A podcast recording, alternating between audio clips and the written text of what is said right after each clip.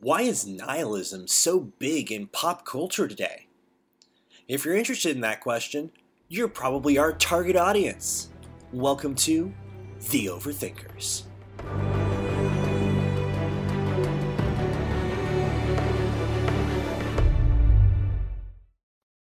Welcome, everyone, to another episode of The Overthinkers podcast. I am your host, Joseph Holmes, film critic, filmmaker, and genius in my own mind. Oh yeah, yeah, me. You also are here. I have a co-host here. I am here. I got lost in the joke. Uh, I am Nathan Clarkson, actor, author, filmmaker. Oh shoot, I was going to add something every time. Um, um, I can't think of any more talents I have. Oh, I can beatbox and professional beatboxer. I actually got paid to do that in a movie that's on Netflix, and I'm in the credits, and I got paid to beatbox. I kid What? you not. Yep. What? Well, tell us the movie. The movie is called Wolves, W O L V E S. It has Michael Shannon in it. And Awesome. I got paid to do ADR over someone else, an actor who couldn't beatbox. I was hired to go in and do the beatboxing for this character. And you can find me in the credits. I kid you not. That is Fun trivia. and I'm Yeah, so I- that nobody will go and look for you after. if you do, you get a $5 gift certificate to your favorite coffee shop, which you're not allowed to go to right now. Anywho, so well, thank you. I know this is exactly what you tuned in for today, um, but we are about to talk today about very interesting, very important topic. We are talking about nihilism in modern, postmodern, popular art. Uh, nihilism, yes, it is having a huge resurgence in popular culture due to like so many like TV shows and memes being you know, about the nihilism idea that there is no meaning to life. And as depressing as that sounds, that is extremely popular in most some of the most popular shows today, like Rick and Morty, BoJack Horseman, which just ended, uh, the Ricky Gervais's TV show Afterlife, and beyond that, in the new popular art form of memes and meme making, that is very popular among millennials and Gen Z. It's practically how we communicate. Depression memes, which has actually been a coined term, is a thing. Is it explain- really? Yeah, depression memes. And they explain the phenomenon on the YouTube uh, show Wisecrack, which is our entertaining philosophy uh, uh, YouTube show. But the idea of making memes where the whole point is life is meaningless, I want to die, is the whole point of it. It has a name, depression memes. It's so crazy. Wow. So we're seeing now this this rise in meaninglessness of life as a part of popular art and culture. And that makes sense given that millennials and Gen Z are experiencing, are the generation that is having the greatest rise and growing rise of depression, anxiety, and suicide. Um, Hmm. So my my so it doesn't it makes sense that you have art perhaps that reflects that that you know the meaninglessness of life but today we're going to kind of talk about sort of questions larger questions of like why the nihilism is having its popularity why is that a the case and what it says for the future of art and the kind of art that we're going to create uh, so nathan clarkson you don't typically talk about how life is meaningless. The only time that I ever hear you say that is when you're waiting for the next season of Rick and Morty. So, what do you think is the appeal of what? So let's put let's start this way. What kind of nihilism and the way that they're the portraying nihilism in in these shows and these things is uh, reflected in this art, and why do you think it resonates with so many people?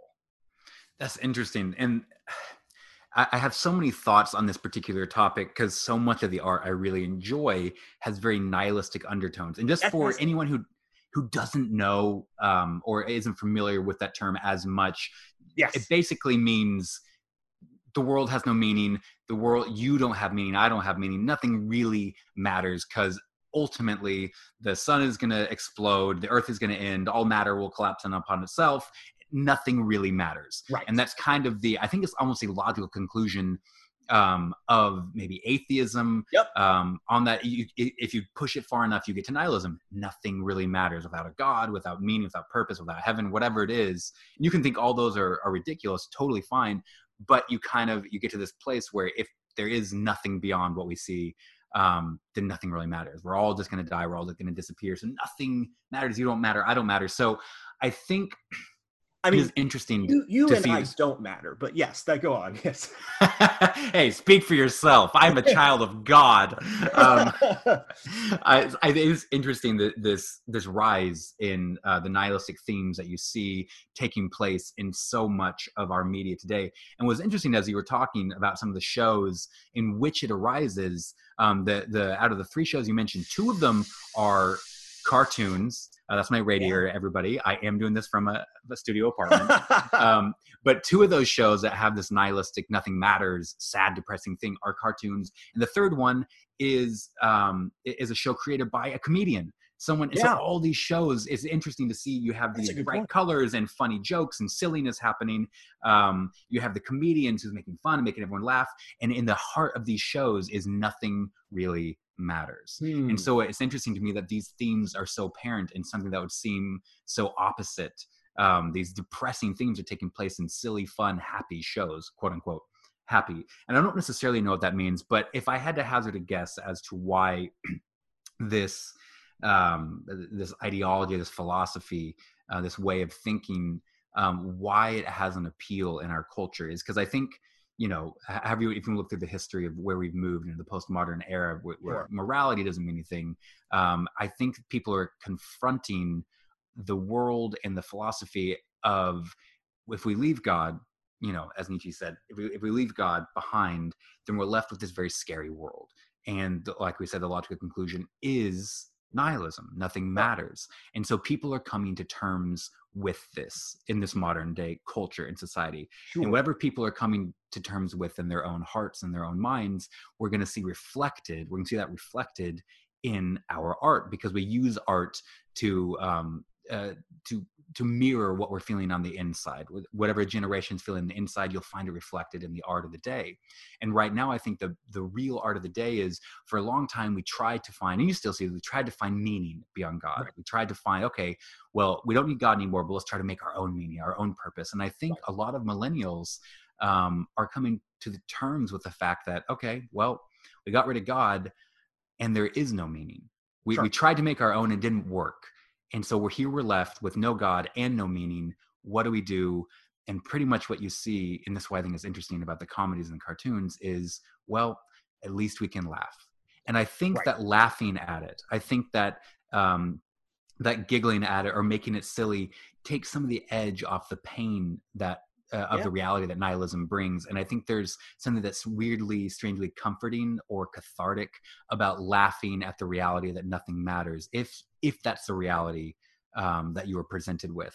And so i think that's one of the reasons you see it not only reflected in our art today but you see it reflected in our comedies today.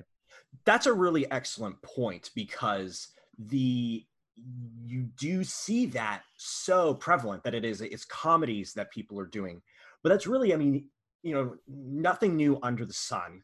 When Hmm. nihilism was first introduced um, and it's you know an existentialism as an extension of that as a manifestation of that you did see these different responses. Because that's one of the things people talk about you know there's the kind of nihilist that we think about which is the 13 year old who wants to get attention and say that he's smarter than everyone who reads nietzsche and is like nothing matters. But the nihilism just says there's no meaning. It doesn't tell you what to do from there.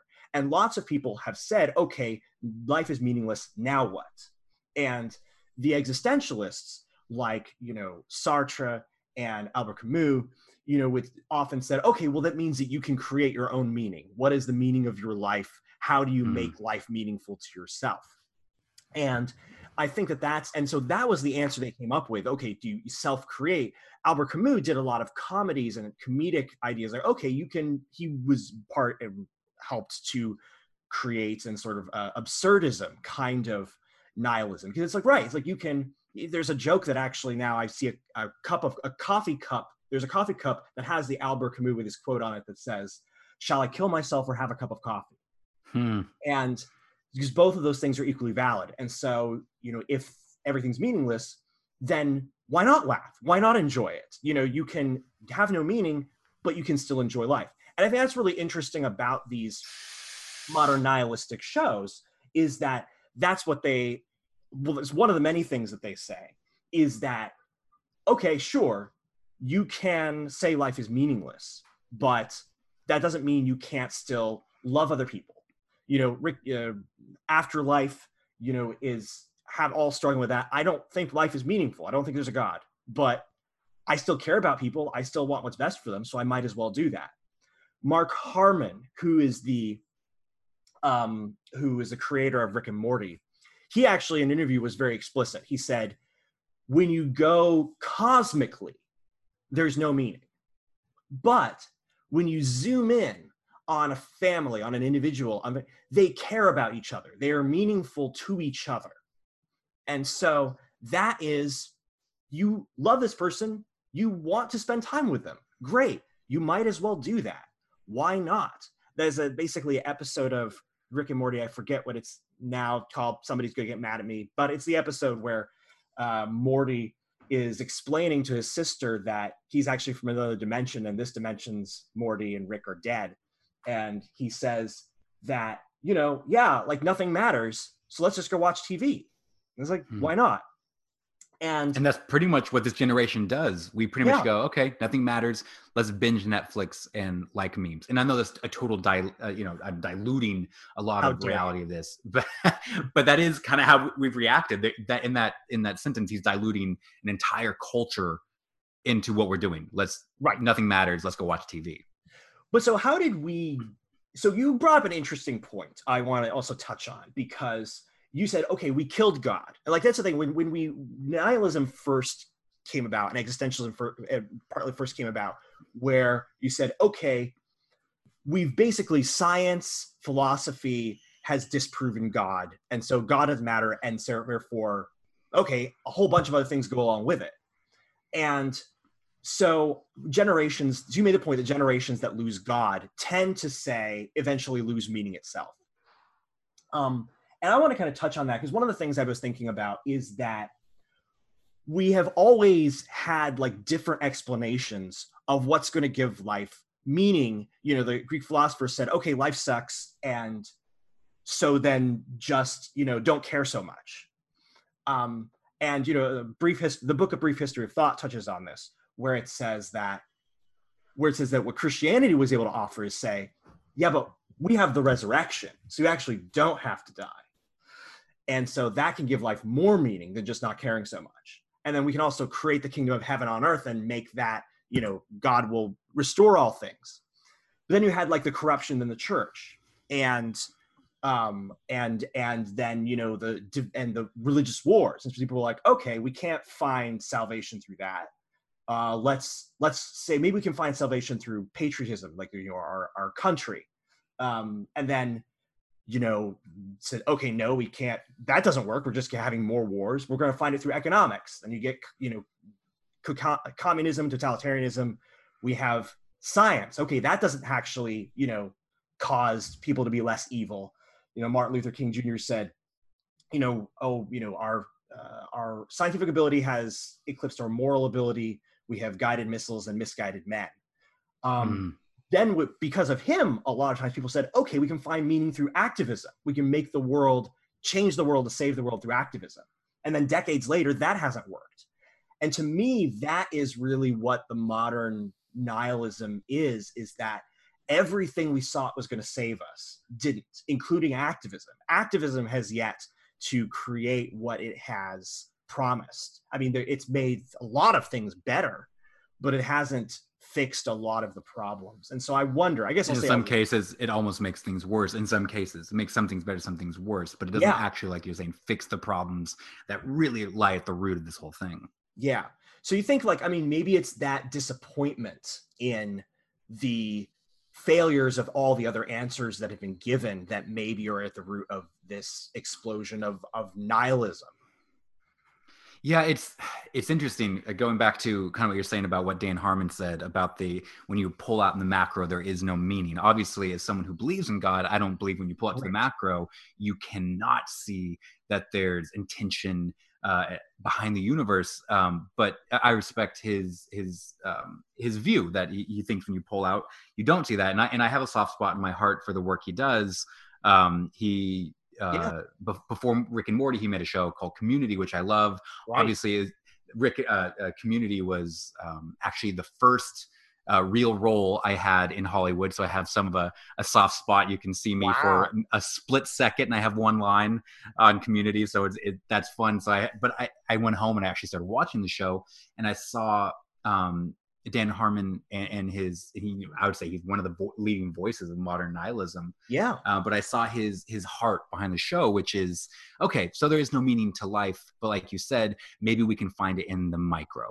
Maybe right. we can't find in the macro and ultimate big meaningful things like who who are we? We're here for a purpose. But maybe we can find it in the day to day pleasures and and eh, eh, of a family or whatever it might be relationships and what's interesting to me about that is they um, project this logic, right? That there is no meaning to life. And they say it, uh, we found out that nothing really matters. And you hear Rick Sanchez, uh, the main character Rick and Morty, say this over and over again. You hear it in all these different shows, whether it's BoJack, et cetera, et cetera. Okay, life doesn't have meaning. But then they go back on that logic almost immediately and they start looking for meaning again.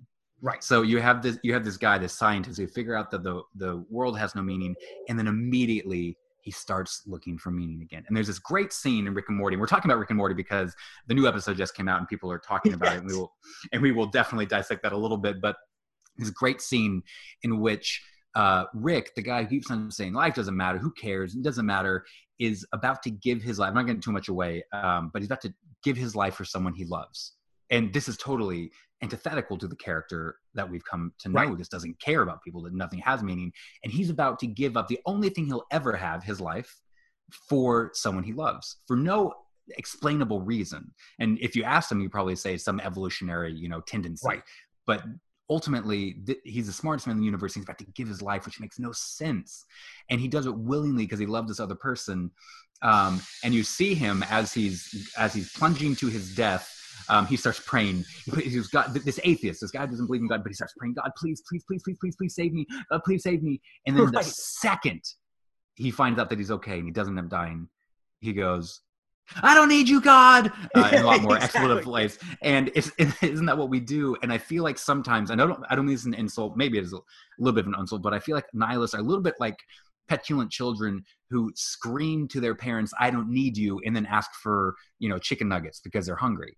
Um, and so sometimes it feels like when these art these artists who in, import nihilism into their stories, um, saying life doesn't matter, they end up having to rely on they, they go straight back on their logic and they go, well maybe there's a little bit of meaning, you know, here there. Right. Can you can you feed me just this little bit because I'm hungry? I need some sort of meaning. I need some sort of arc. I need some sort of conclusion, something that makes this all worth it. So maybe I, you know, yeah, maybe it's not the big ones, but you know, maybe I can find it my family or my friends, um, and those kind of things. So it's interesting that even after they say nothing has meaning, they have to go back on that logic and immediately start looking for meaning again. And it might be in a different place, it might be a different scale, but they're still looking for meaning, which tells me that at the heart of mankind, there is always going to be, no matter what they think, no matter what they discover or find or assert, they're always going to be searching for meaning. And to me, that that intrinsic desire that we have in our hearts to find meaning, to keep on looking for it, even when we say we've come to terms that there is no meaning, says something about um, the design of mankind itself, and that if we were con- conditioned, if we were if we were made with a desire for meaning, that maybe that there we were made in the same we were made to have hunger because we could be full maybe we're made with a desire for meaning because we can find it um, but it's interesting to watch this play out um, in the artwork created by nihilists that they say there nothing matters one second and the very next, next second they're on their search for meaning again in a different way different scale or different shape but they still are looking for meaning. So I, that's a lot of words to say um, it's just interesting to watch it play out and watch even in the nihilist and the atheist uh, kind of thought of this day still say but there's got to be something. There's got to be something. Well that's an excellent and, point because the what's interesting the nihilism art of this day is showing the idea that the world has no meaning, but we have to act like it does in order to be happy. That is sort of the Mm. message of these modern nihilistic shows, of this modern, of even, even memes are trying to make this bridge of human connection between people through the shared um, misery of meaningless of life. It is a way of creating that meaning in that community. And so it shows, yes, we are, if even the nihilists cannot break themselves from the fact that in order to be happy, they need to have meaning, then it means it is inbred into human beings. Um, whether or not you think that that's an accident of evolution or you believe it's because it's true, you are left sort of with two choices. Either you have to lie to yourself in order to be happy. You know, Tim Keller talks about like you have to, you know, he, he, and you maybe think that this formulation is unfair, but our story gets at my point that you know, as a as a Christian, the more you think about the way the world really is, the better it gets. But when you're an atheist, the more you think about the way the world really is, like you said at the beginning, everything is going to die, the sun's going to go out. Um, the the more unhappy it gets, and I think you know, like you know, you might disagree with Tim Keller on that, but as we become less religious, people are becoming more depressed, anxious, and suicidal, and that is a that is a very empirical, uh, you know, uh, phenomenon. Um, I think another interesting thing is, you know, another artist that deals a lot with this is Christopher Nolan, because Mm. you know there's a line in the Prestige where he has at the very end he has one of the characters say that we do magic. You know, we're two magicians. We do magic um, because everybody knows that the world is meaningless, but we can fool them in for a moment into thinking that it's not. And all of his stories, you know, from you know The Dark Knight and Memento and Prestige and Inception, are all about people finding uh, that that they're unhappy because the world sucks. You know, it's like whether you're in Gotham, whether you're, you know, it's like your wife is dead. If you're in Christopher Nolan, your wife is probably dead. Um, it's a good thing I'm not in Christopher Nolan. exactly. Yes. Hey, honey, you still okay in there? Um, um, well, maybe you're just not the protagonist. In any case, but Don't say that. I have a big ego. You can't say that to an actor. Oh man. um, but all but the thing is the only way that um, people can find meaning in their life is if they lie about their lives themselves whether again it's like if, if you know um, you know the the villain you know the, the hero of of memento whether it's you know in inception you know creating fantasy worlds whether it's batman you know create this myth about yourself. The only way in order to be happy is to create a lie about yourself. But that lie causes new problems. And so there's just always this dialectic in christopher nolan movies of what do we do? What do we do? Like because life is meaningless but in order to be you know life sucks and the only way to make life better is to lie about it but that creates other problems. To which the finally in interstellar they have this line where i mean you have essentially somebody who has the philosophy of rick sanchez from rick and morty who says love is just you know a biological breeding and social utility function. And somebody says well what if it's not? What if it's actually part of the makeup of the universe? And if that is it's, it's we're responding to something real. We're not responding to something fake. What if that was true? And the whole movie is an exploration of that what if that, that was true. Now, Um, see, the go thing ahead. is, I would, say, I, I thought it was interesting the makeup of the universe. Even those those words, uh, they they incite images of someone creating something. Right. So it's interesting. They even have to borrow, I- would say, theistic words yes, to explain something away. And I, I have a quote real quick, and I'll let you continue of course um, here that I read. I read in a book last night called "Thoughts from a Tilted World" by N.D. Wilson Mm, and I just thought that was interesting. I don't quite understand it totally yet, but I, there's something there that I think applies here. But he said Marx called religion an opiate. You know, as we know, uh, Marx called uh, religion the opiate of the people. Oh, good old Marx. um, and often it is, and, and that's what's kind of used a lot of times to bolster that that thought process to bolster the nihilistic thing. Oh, wake up and realize that life Right. has no meaning. That you're you're kind of just taking an opiate uh, to trick yourself into thinking that life has meaning, and religion is that opiate. Um, but he goes on to say, Marx called religion an opiate, and all too often it is. But philosophy is an anesthetic, a shot to keep Hmm. the wonder away. Hmm. And I thought that was really interesting, especially what you're saying with uh, Christopher Nolan and uh, his films and his his struggle to find meaning, because um, it feels like he hasn't totally gone to the dark side. And right. to all my nihilist friends, I love you, but you totally gone the dark side. um, and but but it's interesting to keep the wonder away.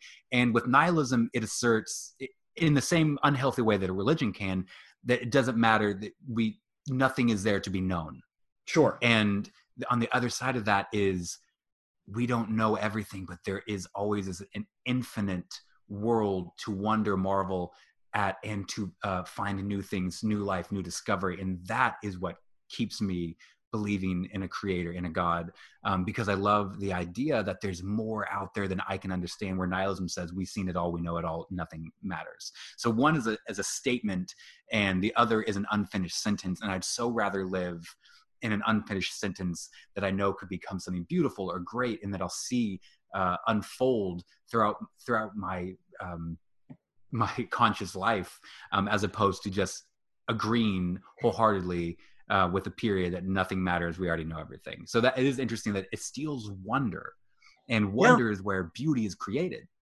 Well, it's an interesting thing to point out because you know there's there's a lot of similarities between Rick and Morty and Doctor Who in terms of its you know doctor who you have somebody who can go through all of time and space and he still looks at the world and says wow this is beautiful it's wonderful and then you have rick and morty that says you know life is meaningless um, and it's all kind of you know silly. And it's a, so it's a, it's a comedy whereas doctor who is a, is a drama. And so there's different ways people have of looking at the universe when they decide that there's no god. But it's true that you know the whenever people decide there is no god the rise of nihilism and existentialism it, it takes over. You know it takes over you know the the uh, philosophers and then the politics. I mean you know the rise of nazism and communism were run by people who bought into the idea that god was dead and so that we had to make hmm. the world in our image. That said one thing i'm interested in is why is it that people today believe that this is the best answer? Because it's e- easy for uh, you know me and you as christians to say you've got the wrong answer.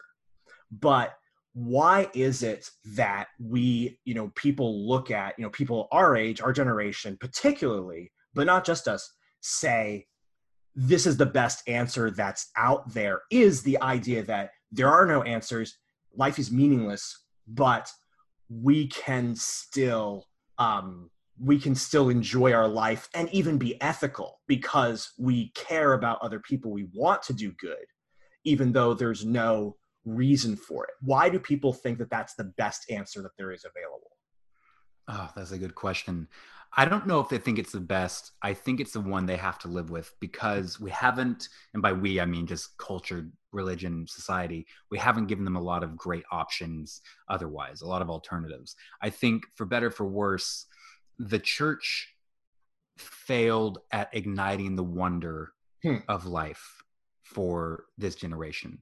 Um, and because it got diluted to moralism and it got diluted to we got rid of the relationship aspect we got rid of the wonder the beauty the mystery and we got rid of all the things that makes being a christian being a believer something worthwhile and we got rid of all of them and we diluted everything down to a list of morals and traditions mm. and they're lifeless morals and traditions and so i think as kids grew up in those first realizing that they're never going to live up to the moralists. None of us can. That's kind of the whole yeah. point if you read, you know, the story of Jesus. But it doesn't matter. The church Bible. still told them you have to live up to this, whether it's purity culture, whether it's don't drink, don't dance, whatever it is.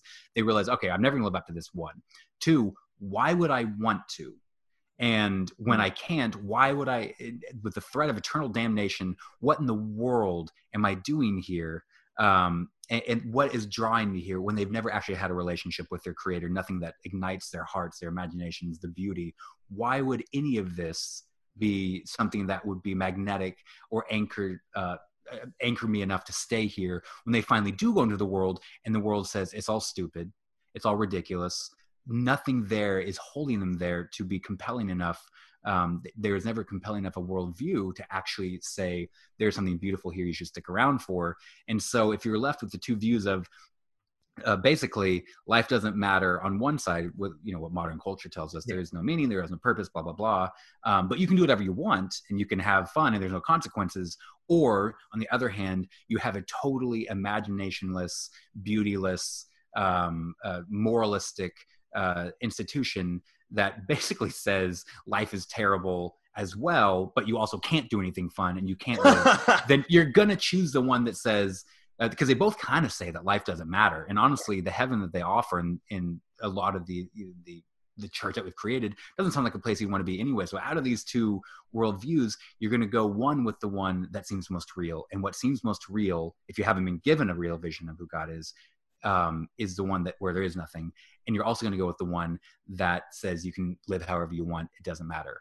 So I think uh, you know, it, it's interesting though that we've come to a place where we're reveling in it. I like it's interesting yeah. that you brought up the meme culture earlier because when you look when I was studying Nietzsche a while ago, you find he wasn't happy really about his findings. Like when, no. when he was when he was talking about God being dead and us living in a post-God society, he was actually warning people. He's yeah. saying this is going to have a terrible, terrible effect on the world. And he believed it. He didn't believe that there was yeah. a God. He didn't believe that there was meaning, but he knew the effect it would take on people and how right. it would be a bad thing. He was unhappy about it. And now I think we're trying to reconcile the reality of us moving past needing God or believing in God and saying, okay, well, but let's laugh at it. That that's an interesting um, happenstance yeah. to me that we're now laughing and reveling in. I, I see memes. I mean, these are in popular Instagram sites or Facebook sites. Yeah. Where people are laughing about suicide and like yeah. boy i wish i could just die today like that yeah. would be preferable and we're all like laughing and liking and i, I get it i'm not criticizing um, you know someone having that reaction but it is interesting to me that we've come to this place where there's actually almost a revelry in life not having meaning and i think it's because we have to because if we yeah. looked at it too hard it would break us right. if we looked at the lack of meaning in life too closely it would destroy us and we would have to come into contact with our desire again for purpose and meaning and we can't do that because the only alternative has only hurt us has only been um, small-minded painful and unimaginative. So we we have to laugh at what we've been given. It's a lot of words. I hope something there makes sense. But yeah it is interesting to see the dichotomy between laughing at the nihilism of today and nietzsche going i believe this but it's not going to be good. This is going to be bad. We shouldn't yeah. get rid of this. That's an excellent point. I think that we really have to reckon with the absolute sort of destruction of the answers that people have been given. Like I said, you know, religion, people look at that and say, that hasn't worked. They look at science and they say, that hasn't worked. You look at, you know, social justice. I mean, people, we literally have a word now, a derogatory word for social justice warriors, which is, you know, they're they're the you know the liberals from like the 1960s who said we're going to change the world and save the world and make it better and every, everybody's making fun of them for you know spoiling our fun you know so and and because it's like oh my gosh you haven't actually made the world better. You've just made it less fun. You know that's another way of putting it. And which is pretty much what the um the, i don't know how to say the puritanical kind of yeah. um 20th century church did. They just made the world less fun. They didn't make it more beautiful more wondrous more enjoyable. They just they gave us a really really um a, a boring and also yeah. constrictive and very often painful box to live inside. Right and so everybody wants to believe that in a kingdom of heaven that the world can be a place of that's great and wonderful and that you know you that it's it's full of wonder and it's not meaningless. And i guess like we said we know that because even the nihilists are like yes we have to make up meaning even if we can't find it. Um, uh, jordan peterson has talked a lot about the fact that you know if you you can't make choices and you can't live life without creating a hierarchy of values without saying some things are more important than another you can't have a society if you don't all agree on what things are important than another so there's a lot of people who are saying like look you have to have this. However, it's also true that nobody has answers that anybody thinks are good. And we've been disappointed by answers for so long. I think we have to reckon with that is what the devastation that has put on our culture. Um, I'll give an example of this. My favorite song in Frozen 2, which was a movie I absolutely love. you love Frozen 2. I love Frozen 2. I will defend that. Uh, uh but there's a line in the song where it says, where um, it all is lost, hope is gone, but I must go on and do the next right thing. Hmm. And that story is about people discovering that the culture that they thought was the, the kingdom and the culture and the heritage their parents and grandparents they thought were so wonderful actually were really horrible. And that their heritage is not one that's based on something that's good, but it's one that's based on something that's evil. Nietzsche talked about this as well, where he said that, you know, you have make up all of these wonderful stories about the history and the founding of your countries, but actually your country was founded because a strong guy with a sword killed other people with, you know, and took over. A bigger and, sword. Yeah. Yeah. exactly. And so we're entering a stage of that kind of nihilism. We're like, oh, our culture was not found, you know, as um, Shaun King said, you know, our culture was not founded on freedom and Christianity; it was founded on slavery and oppression. And the that what that means is you cannot move forward based on a story of history and say like, you know, the reason that I am going to love others is because God first loved me. You can't say that anymore because you don't believe that God first loved me, but I'm going to love others anyway because otherwise I can't do anything else. And the thing about that is, it's extremely similar to the ending of Rashomon, which is a classic old Japanese movie about people who are trying to create a just, you know, trying to, you know, there's there's somebody's been murdered, you know, and it's like, okay, we got to be able to solve this, but everybody gives a different version of the story, and they don't know how to solve it, and the end of it is we don't actually know what the truth is. There's no way of actually determining the truth, but there's a child here that needs to be protected and cared for. So we're going to do that. We're going to go, we're going to do the right thing and we're going to go into the future even though we don't have a past. And the thing is, you think, wow, that's so depressing and nihilistic. Yeah, it came out of Japan right after the bombing of, you know, and the end of World War II, where they An entire city was just wiped off the earth. Yeah, where their emperor said, "Oh yeah, there are Shinto religion, everything. You know, the fact that emperors were gods, all that was untrue." your history, everything you thought believed in is untrue. And I think that our culture, history has had the ideological equivalent of, you know, an atomic bomb being dropped on us. Hmm. That's you know that that's interesting.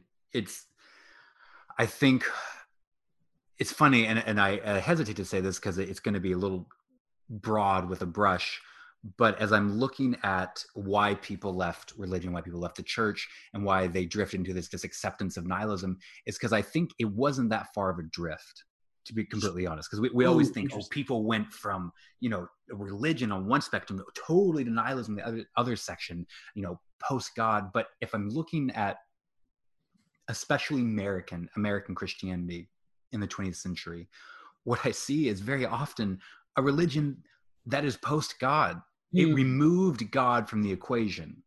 And I know that sounds funny, and, and uh, like, well, hold on, no, he's in everything, but he wasn't.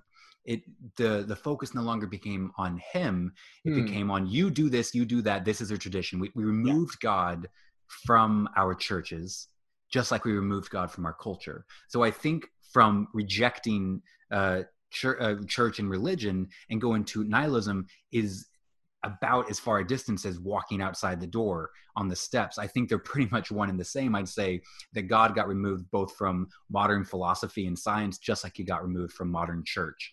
And while you that have people in different political spectrums saying, no, no, no, this is what I think God got removed out of everything. And the only true way to find meaning, and I know this sounds a little um, extreme, but be extreme. Oh, okay, I'm going to be extreme. I hope this doesn't come back to bite me, um, but it's okay if it does. Um, every artist has to cause some controversy, so maybe this is my moment. Exactly. Um, but I think if I'm if I'm being honest, I would say um, both the the modern church and modern culture got rid of God, and the only way to truly find meaning is to find God. And I mean that apart from the the traditions, I mean that apart from the, the empty traditions, empty traditions, empty moral laws, and apart from the modern society take on, well, we have to create our own meaning, the modern society take that nothing matters. So I think we have to get rid of all of those and say, okay, get back to the basics. Am I created? If I'm created, then I was created with purpose. What is my purpose? And it starts there and we have to kind of uh, start all over again kind of erasing both the religious that's void of god and the culture that's void of god. And if we want to find true meaning it will be found in the creator but we but i think a lot of places we think we found god um, he wasn't there. And i'd say culture is just a little more honest about it not um, having God. But it is interesting. That is some about... hot tea you just spilled there. I am feeling this in the you know church tonight. Uh, the spirit is moving. I want to I want to I want to um, emphasize your point because I think this is really interesting. And both of the points you made, both that basically our culture has been emptied of God, even of the people who claim they believe in God, and that the only way to actually find meaning is through God. I want to I want to emphasize and and uh, back up both of those your points in a, for a moment. The uh, James Davidson Hunter, I believe his name is, wrote a book called The Secular Age, which I have not read, but many people smarter than I am have read it and have summarized it to me in a way that I hope I will be able to. Um, I will be able to um, regurgitate here in a way that does justice to the thoughts. And if not, all the people out there who have read it, be sure to correct me and we will talk about it later in another broadcast. In any case, he talked about the fact that essentially, you know, and people like Francis Bacon and people like others, uh, philosophers, did actually try to make society be based upon something uh, stuff other than God because they were afraid of the fact that religious wars were destroying everything. And they said, okay, we're going to build our world peace based on economics because if you don't you know if people are trading with each other they're not going to try to kill each other. And we have so successfully made our society secular in the sense that look i get to my life is based on the fact that you know i go out to work and i make you know i survive you know by making money and going out to work and then you know having time with my friends. If i don't go to church i don't die. I die inside but i don't die there's things that our entire society is built so that you know it's oh through it's my own efforts that i get things done. It's through medical science that i'm healed.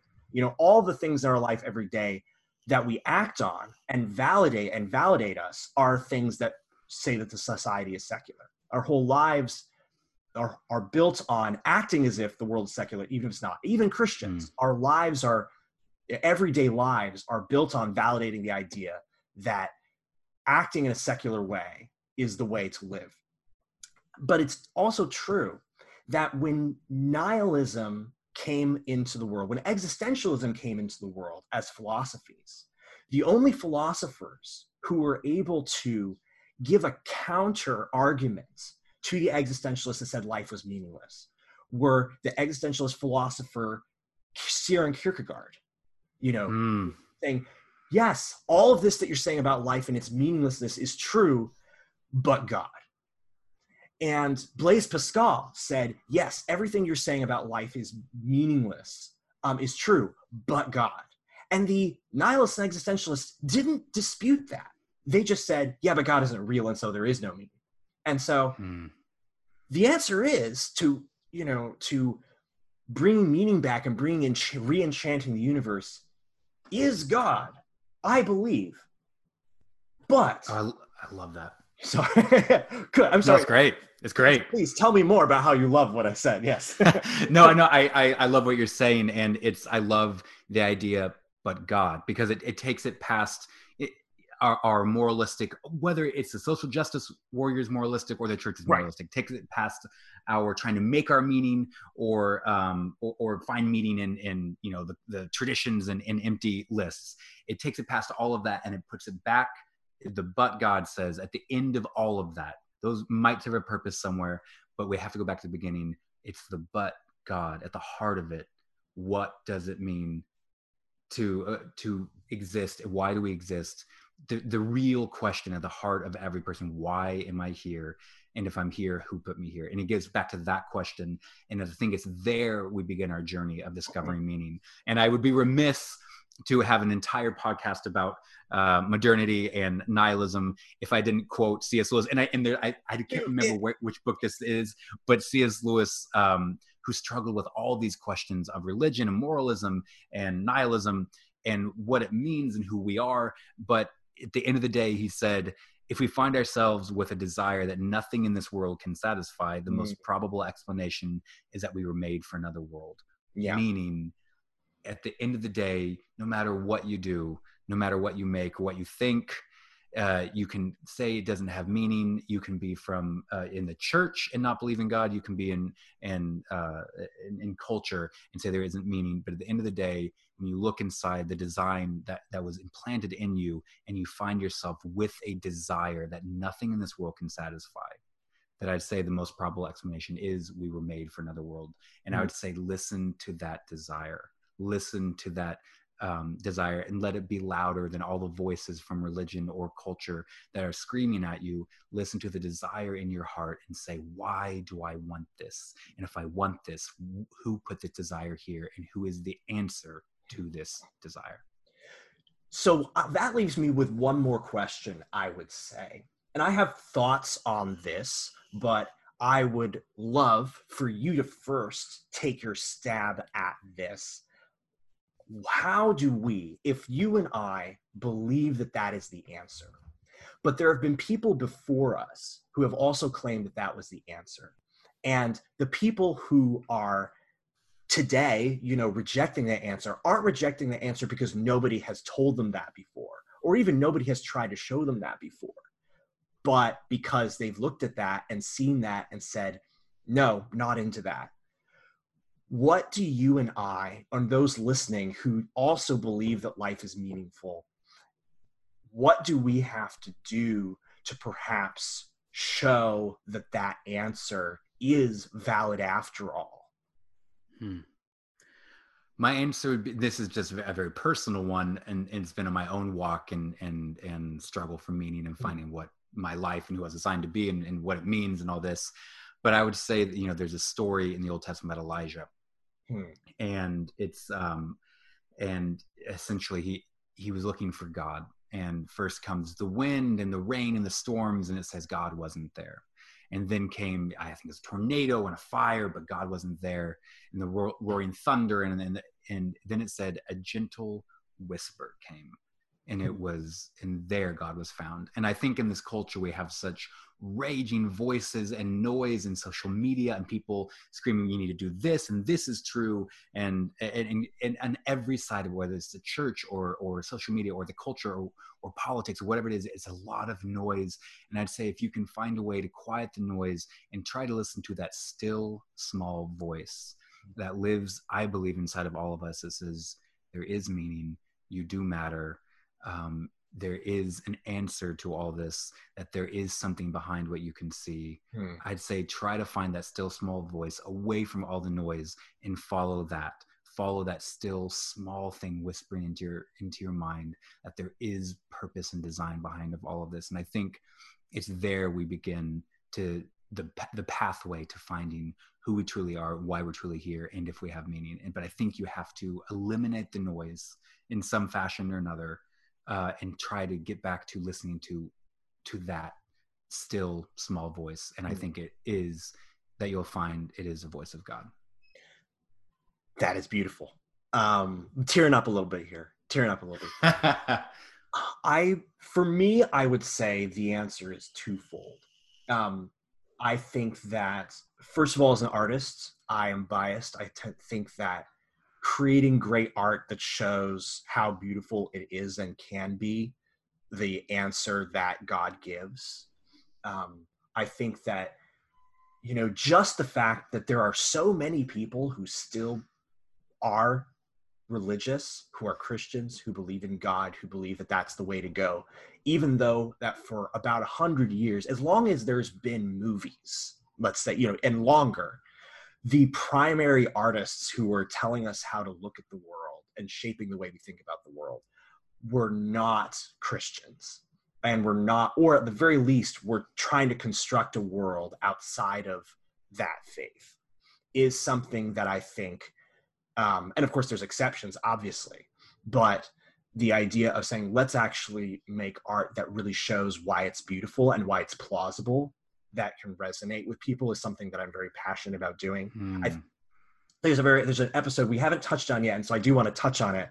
The um uh the new episode, a recent episode of Rick and Morty called uh, what was it Never Ricking Morty or something like that. Um, that was about them on a train, which was essentially a train of plot devices, a train of constructing narratives um, that was that was basically trying to essentially do you know rick and morty could do anything and go anywhere and didn't have to be bound by narrative by structure by payoff. And there was a train that was trying to keep them trapped in the realm of no here's what a tv show does here's what stories do and by extension here's what human life is like and here's what human life does and it, you need that narrative that structure. Whereas you know um, rick and morty you know are like no we don't need that um, but in there, they have this scene where it's, you know, where they essentially get an ending to their series, which is them converting to Christianity, becoming Christian, um, and Jesus saving them. Hey, Um, I just want to point out that this they made fun of Christians, and we have two Christians laughing here, so we can be fun sometimes too, guys. No, no, it's and, no, it's true. It's hilarious because they actually they literally like have you know Rick do the whole "let's become Christians" scene that you see in every Christian movie, and you could not do that as accurately as they did if you didn't know what you were talking about, which means they watched that stuff. They know it. Someone they know. They maybe even grew up in. I don't even know, but I would not be surprised. But the thing is, and this is an interesting thing. The thing is, this is all very complicated. But one thing Rick says in the story is that nobody would want us actually to finish our story that way.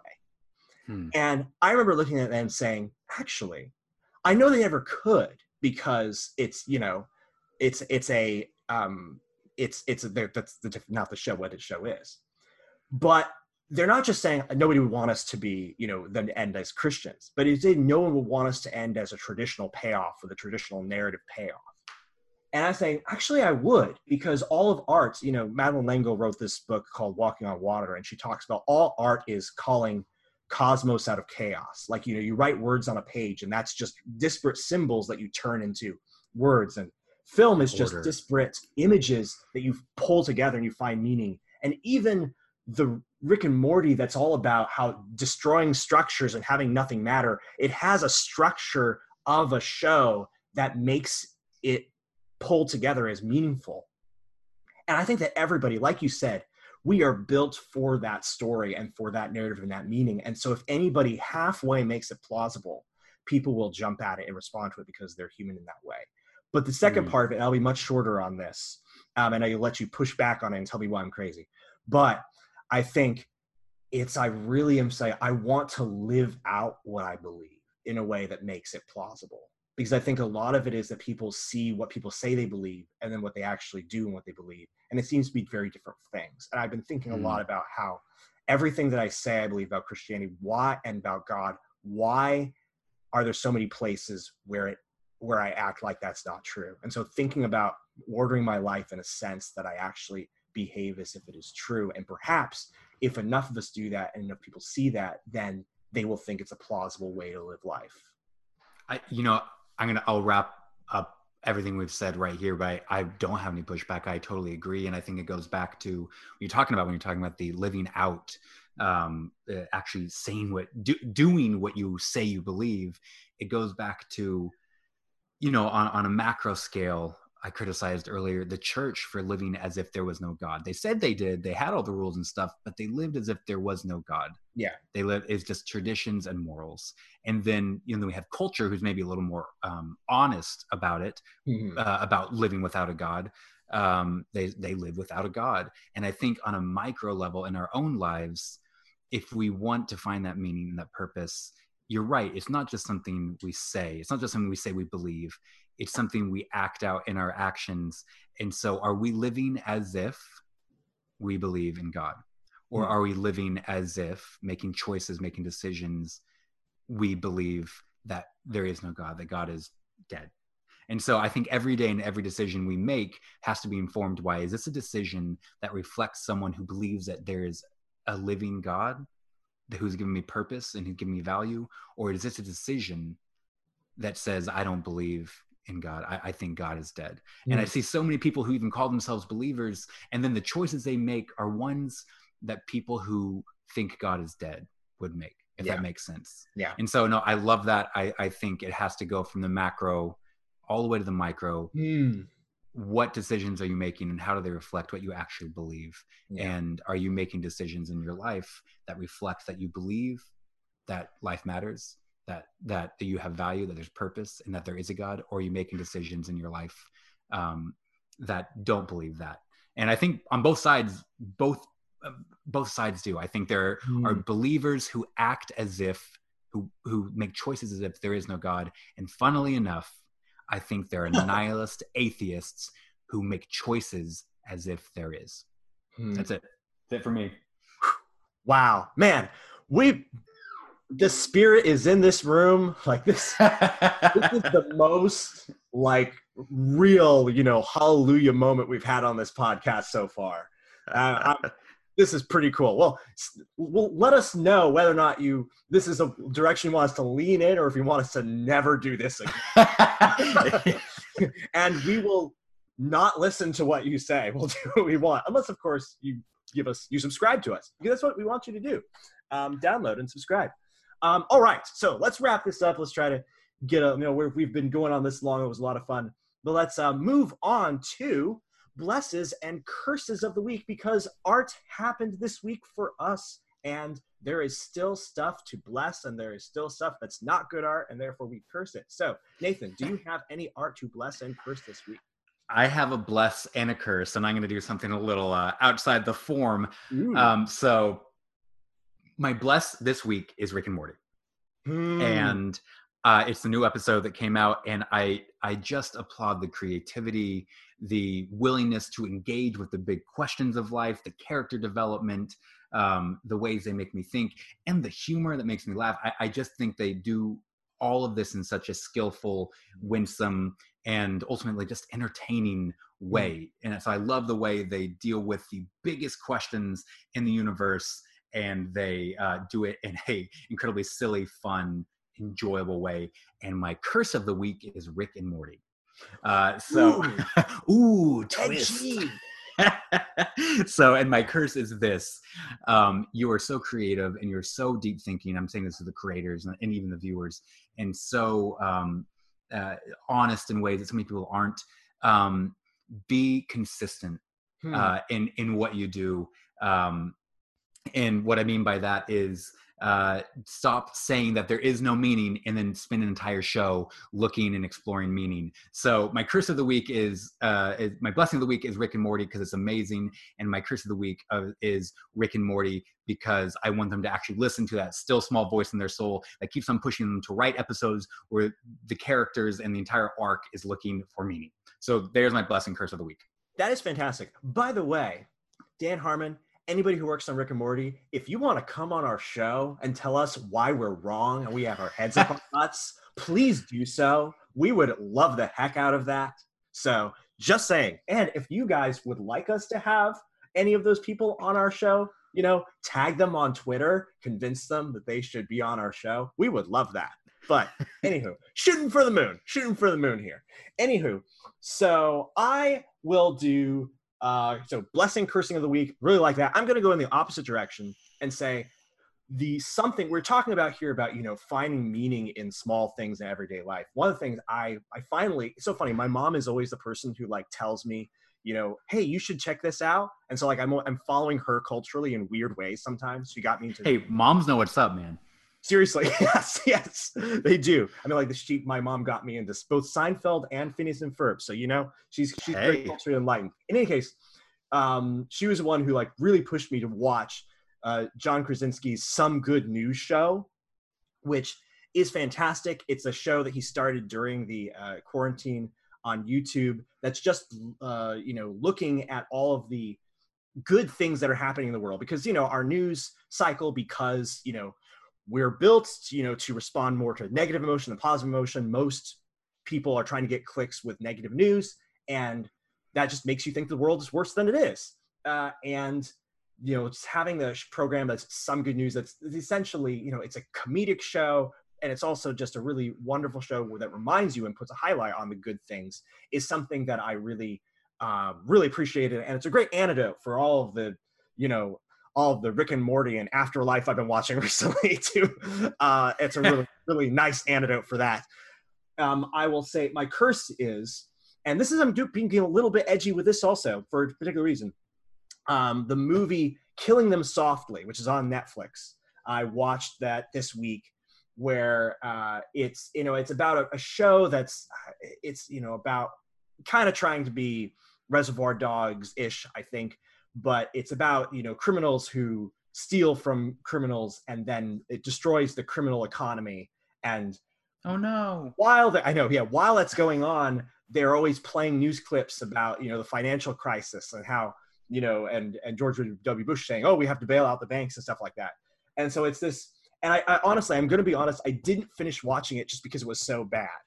And so and maybe got really good in the last five minutes that's the thing if anybody has seen you know killing them softly. And it is not this overt film students idea of parallel metaphors of oh you know see the criminal empire it's just like the american financial system. And like that's as deep as it goes. If it goes deeper than that and more interesting than that let me know and perhaps i will retract my curse. But for the meantime any movie i have like can count like three movies that have been bad enough that i've stopped watching it in the middle of it if any movie that's that bad has that bad uh, you know halfway through is you know i'm gonna curse. So but do you know what you didn't stop watching in the middle? What? You didn't stop watching trolls world tour. So yes i'm dragging that back up. Yes because this was worse than trolls world tour.